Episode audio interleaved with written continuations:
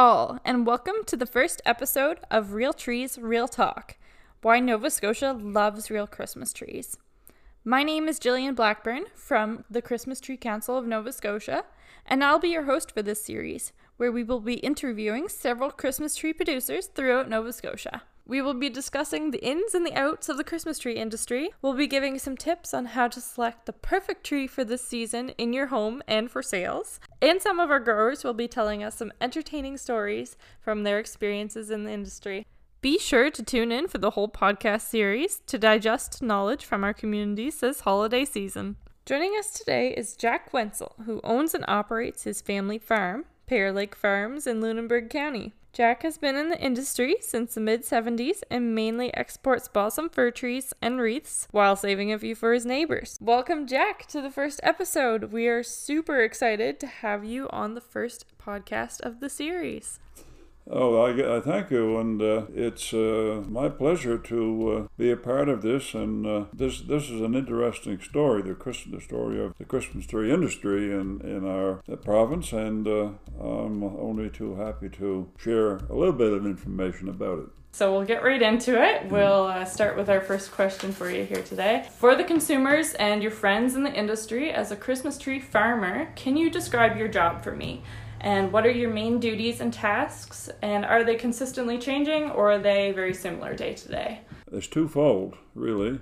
My job, of course, has two parts. It, it has the production end of it, then there's the, uh, the management end of it. On the production side of it, there are different duties on that throughout the year. There are, there's work to be done in the spring of the year with fertilizing and things of that nature. Later on in the summer and fall, then you are busy shearing for right up until harvest time. And then, of course, there's harvest time. That That's uh, the different uh, areas of uh, work and the uh, production side of it. Something that, that, we are becoming more involved of now is the marketplace. That didn't we years ago we just worried about producing the trees. Uh, there were big, a number of big companies in the business like Kirk's and some of those. Well, they sort of did the marketing, but as they went away from, from here, why Christmas tree farmers they soon found that they had to start casting an eye on the marketplace and, and finding ways to to market and see what was going on there. So we've been putting a lot of effort in the on that end of it uh, in later years. Mm-hmm. And do you find there's much of a change? In the marketplace with the artificial trees coming into play? Yeah, it is. Uh, that's an area of competition. That's a big area of competition for us. And uh, unfortunately, we were behind the ball a little bit in telling our story. Environmentally, that's another thing that that's come into play people are, are worried about the environment now, and a lot of people don't understand is that our industry is environmentally friendly compared to the plastic trees that come in here from China. So we're coming into your busy time of year. Some people are starting to export already. I heard September was some of their start dates. Um, and the holidays are sneaking up on us. It's just past Halloween. What are you doing right now to get ready? Busy time of year, and I think you said you were quite busy this week. So you want to give us a bit of intel on that? Well, uh, we're, we're right on the, the doorstep of harvesting. Some people are harvesting now uh, as we speak for the offshore markets in particular. Right now, the first thing that we are trying to do and, and hopefully have uh, have done is uh, ha- our orders. We, we are trying to put together the orders that we have because we want to make sure that the balance is there between what trees we have on inventory to ship, the orders that we have. So we're still, I'm sure, sure there are still some people doing some final touches on that, but that that's one thing we're doing right now. Now, the other thing is there's uh, some equipment involved in this harvest business. The maintenance, uh, people are, are busy or have been busy in their workshops, getting the tractors, the chainsaws, the balers, and the elevators, and all that stuff with their yearly maintenance on them, getting them ready for action because uh, you can't cut trees down if you don't have a something to do it with. No, and that's a, through. That's a whole other job, isn't it? Uh, that's another job. Yeah. and you start. It yeah. takes a whole year of planning. It's like Santa Claus. It takes a whole year of planning well, to do a couple months of work at the yes, end. Yes, and it, it seems to be a lot of things are different. You know, if you do if you're maintaining some equipment and have to order some new parts, uh, they they seem to be slow in this day and age. I hear a lot of people complaining that they have to order some parts. It takes two weeks or three weeks or whatever to get here, and so it's uh, almost too late for to have that happen. So I'm sure maintenance has started. Yeah, because some of the waiting time is almost double now. It is. That's crazy. It is. Yeah. Yeah, it is. I, I hear a lot of complaint about that. Going off of that, so we hear that there's a higher demand of trees this year because everybody's doing the research now. COVID has brought out the researchers and the public. And any thoughts on why that is? And have you talked to any of the consumers about why they want Christmas trees now more than ever? Real Christmas trees at that. Well, uh, I think probably I don't talk to a lot of the consumers because I'm exporting to uh, retailers mostly in the U.S. I, I sell a, quite a number of trees to a another local exporter who ships them out Ontario and West. But in talking to the customer in the U.S., I think it's it's the inventory of trees for one thing. He tells me that he used to buy Fraser fir along with mine. Mm-hmm uh, but now the Fraser fir supply has gotten very short, and so he's he's looking. Well, he bought more trees this year than he has for a while, and he want he'd like to have more next year if I have them. so I think that there's you know it's twofold. It's it's uh, supply. Supply is not. It's, I won't say there's a shortage, but there's not an oversupply. Mm-hmm. In, in, my mind, it does not seem to be. Now, the other thing is, too, I think our promotion efforts have, have really made a, a are starting to make a difference. We are now part of the checkoff in the United States. If you ship trees into the United States, why you have to uh, send some a certain uh, percentage checkoff. I think it's 15 cents US per tree, mm-hmm. and uh, th- and that goes for pretty well for promotion in the US. And it seems as though that that has paid off because the statistics that, that have come out have, have shown more people using real trees than, uh, than maybe in the last little while. So I, I think that a, a, a, big reason that there's a higher demand is is our promotional efforts. And as I mentioned earlier, people are interested in the environment. Mm-hmm. And our message is starting to lean heavily on the environmentally friendly part of our Christmas trees. Now more than ever, right? More yeah. than ever. Yeah. And I think that that's getting across to help too. Our trees got got a, lot of different uses when we're through with them in the in the in the when Christmas is over. You know, I imagine if our feathered friends could talk, they'd say thank you for putting uh, for putting tree out for them to play in and live in for a little. Yep. Yeah. And uh, I know some people with goats who love them. The goats, yes, there's food there for the goats. Yeah. And then sometimes they use them for to, to make a bank to along the water's edge to keep erosion away. There's a lot of uses. So mm-hmm. we're people didn't understand that. Just said, well, you're chopping down a tree. Well, yes, but we're planting and there's new ones taking their place. These are the stories that I think are starting to turn people's away from the plastic a bit and more more for ours. Mm-hmm. People yeah. are starting to think that they have a lot more uses. They have many many uses at that, and they can, so it's for aesthetics and it's for yeah. tradition and it's for later yeah. use. And yeah. they can be mulched. Yeah. exactly. A lot of people didn't understand that. Mm-hmm. We're going to take a quick advertisement break to promote the Balsam Fir Forum. The Balsam Fir Forum is a membership based website that includes educational content from over 15 professionals across Canada and the United States. It was developed to help Christmas tree growers learn important skills that will make their businesses grow and be more successful. With your subscription, you can access all the educational content and resources at your convenience when it suits you best for one full year. North American growers from Nova Scotia to Alberta, and Alabama to Arizona are taking part. You can join the forum by registering at balsamfirforum.com and finding the links on the Christmas Tree Council social media pages and website. We hope to see you there. What are some tips for a first time Christmas tree buyer, since people are more interested now, or any buyer at all, to help make their Christmas tree experience the best possible, whether it's a fresh cut off the lot from a U pick or from a stand in another country.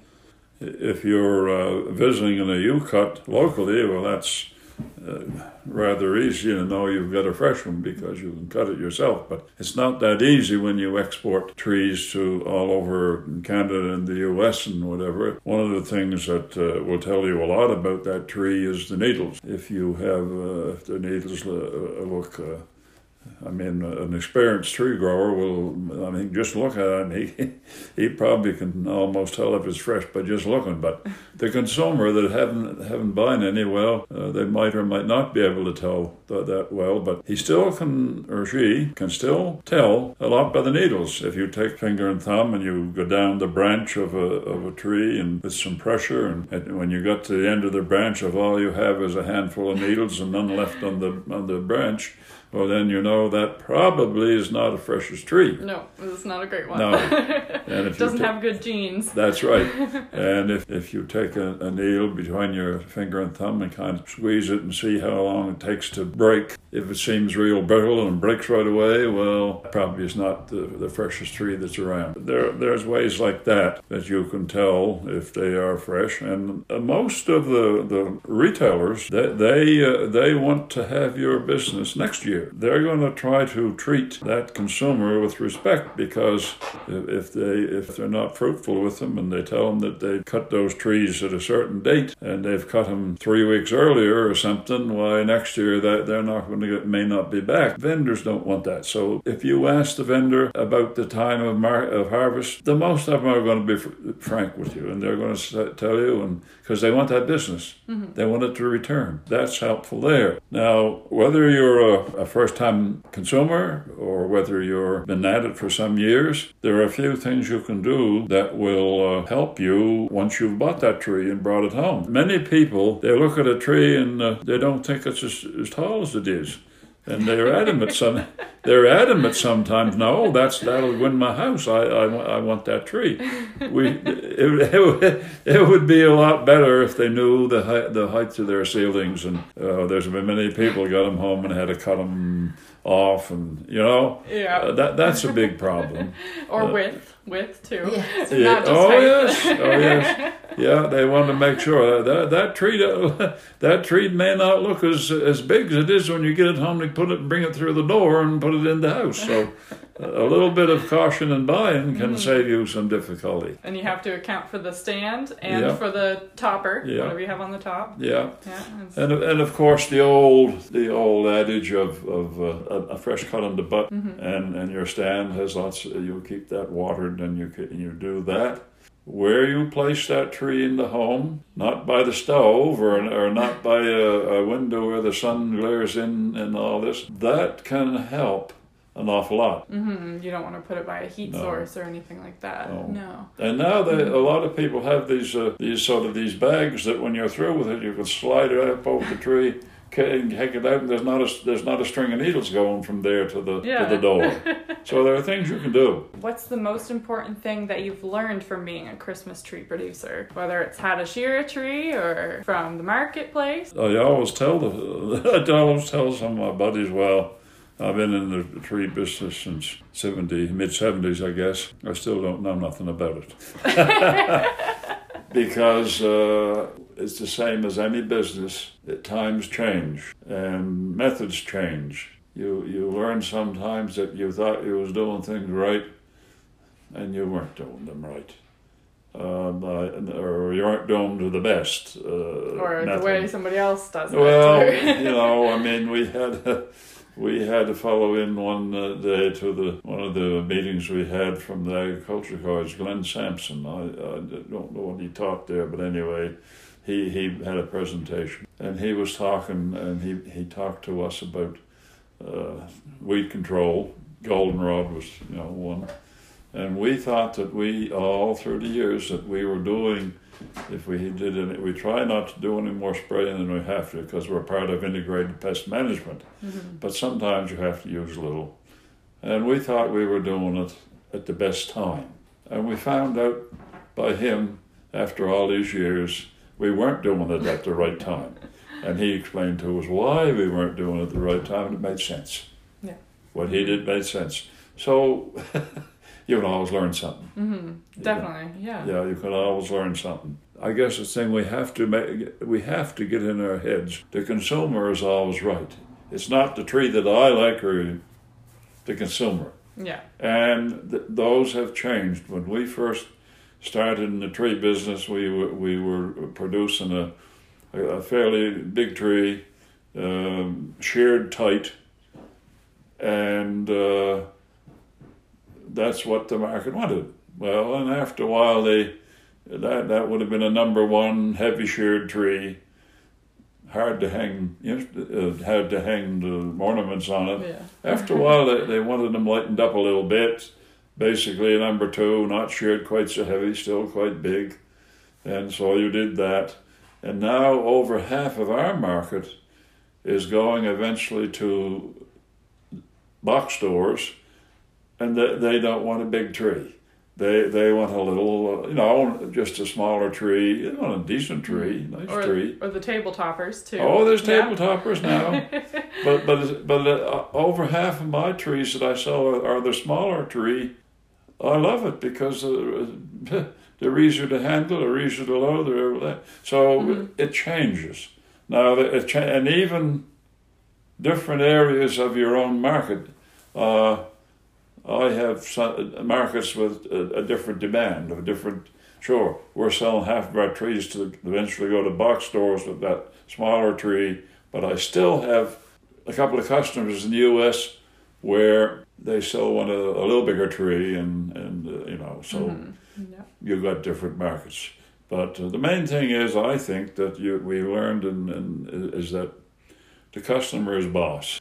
We have to try to produce a tree that suits them. The, the smart tree, I think that that's that can be a real boon to our industry as it's, it gets its way along. Are there any funny or exciting stories that you've told over the past years that you've told over and over and over again? Or Well, I don't know if I've told them over and over again, but there are a few amusing events that do do happen over the years. I can remember uh, not, quite a number of years ago, we loaded a truck with trees, and it, it left here. That was an open tra- an open trailer. It left here, and it started out number ten towards Middleton to catch the boat. Well, a little bit later, we heard how we had a truck upset in the ditch. oh no. So we went up for, to take a look and see what we needed to do. Well, we soon seen what we needed to do. We had to come and get some stakes and rope and some extra men, and we had to go up and this was a tractor trailer. yep, Oh. oh, tractor trailer, and we had to get those there trees out of the ditch. There were the, the the trailer wasn't hurt except the the stakes. So as soon as we got stakes, that was fine. Mm-hmm. Fellow had the local tractor that put the hooked onto it. We got a bunch of men. We started. Well, along after a while, everybody got hungry. So up the road a little ways was a little, well, it wasn't a real big restaurant by any means. It was a low little place where you could get a little lunch, you know, and and I think probably there was probably one man there on duty, and he was making the hamburgers and whatever by himself. So I sent one of the, I gave one of the boys some money, and I said, "You go up the road, you get a bunch of hamburgers and coffee." Oh, okay. Well, how many should I get? Well, I said, but the amount of fellows we got here, one hamburger ain't going to do. We got to have two apiece. So you get about 27 hamburgers. Oh my gosh. You get 27 hamburgers and about a dozen or so coffees. So up he went. Well, he went into the place. It was about time for him to close up anyway, and he was there alone. And he said, Can I help you? Yes, he said, I'd like some hamburger and coffees. Oh, okay. Well, how many would you like? Well, he said, I want a dozen coffees and 27 hamburgers. you want what? oh my god. 27 hamburgers and a dozen coffees. Well, by glory, after a while he come back and he had 27 hamburgers and a dozen or so of coffees. And the men all stopped and had a couple of hamburgers and, and uh, had some coffee. And I think 10 o'clock that night we had the load back on his feet.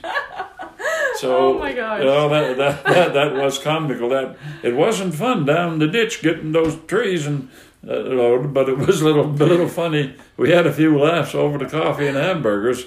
Oh my goodness, I imagine. Yeah. and all the trees were salvageable? Yes, there was yeah. only I think one or two that wasn't hurt. Oh, that's great. Yeah. Oh my gosh. Yeah. well, the hamburgers and the coffee worked their magic Yeah. for that one. Well, he, he his eyes were pretty big when he when they when you know, when they said that. well, he got good business that night.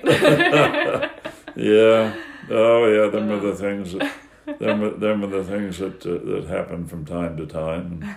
Any Yeah. other stories that you'd like to share? Well, well Or? I, I can think, and I don't know if I just said the name, but my. we had a meeting of the council in, in Truro, there to the where the Federation buildings were. There, so, you know.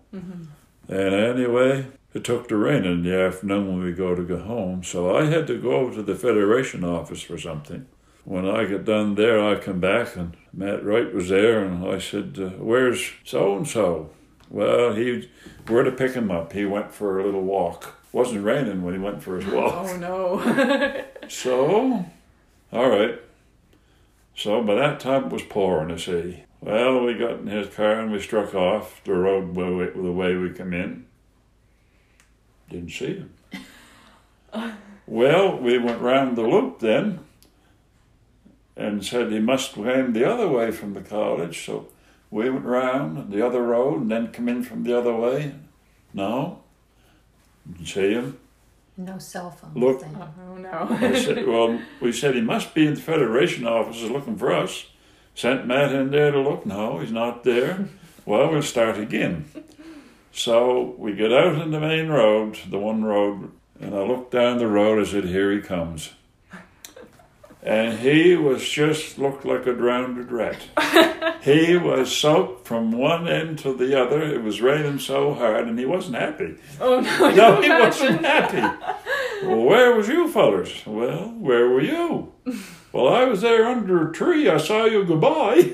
Oh no! Well, I said, we never saw you in there. He showed us the tree, but, well, he had to get in that car sopping wet and come all the way home. Next day, I was going up by the DeLong's and I seen Jimmy. I said, you want to hear, hear a, a, a good story? A laugh? I said, well, yeah, because he had come earlier. And I told him, well, well, he shook his head because, uh, uh, you know, I don't want to say the man's name because he might not like it, but but we had an awful laugh over that. Yeah, you never, you, you, we've had a lot of fun over the years. We. I imagine. Well, you have to you have to pass time somewhere in the woods and Oh, you're on the road and everything. we, Yeah. we went into uh, something in Halifax. I don't know what it was. Jim DeLong and John Vino and I come dinner, and we said, well, we, I don't know if we went down to the Five Fishermen or Mother Tucker's, but one of them, and it was a it was a buffet. Well, we were all younger then, and we could eat like a horse. so we started eating, but I can tell you they didn't shut us off, but they didn't make no money because we we went back three times with big heaping plates full to, to the buffet.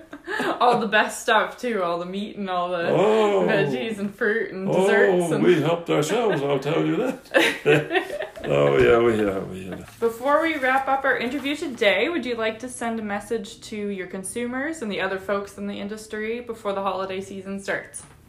Well, first of all, I want to, I'd like to uh, wish all the other fellows that are producing trees, I wish, I wish them a, a, very successful year. I mean, you, you've had a lot of lean years, and this last few years have been a little better. And I, I just hope that uh, to, to them that uh, this year is no different, that uh, everything goes reasonably well and they don't run into too many difficulties and, and it, it goes on to a successful season.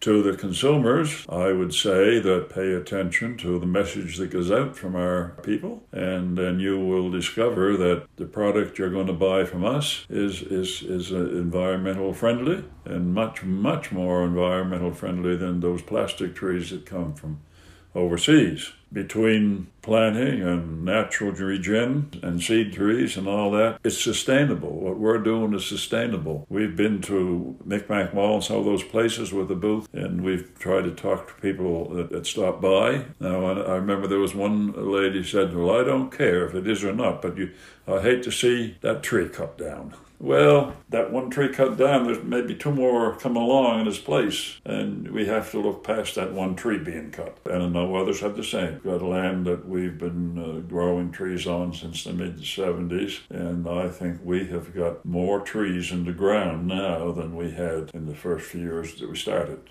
So it works. All I can say is Merry Christmas to everybody and stay away from this virus that's going on. and happy holidays. Thank you so much for joining us and sharing that and helping us promote the Christmas tree industry. That's that's huge right now, especially like you said, that's the one big thing is Yeah. promotion. Yeah. So we really enjoyed hearing your stories and your insights today. I know the community and the customers will too. And I wish you good luck from CTCNS and I hope you have a great season.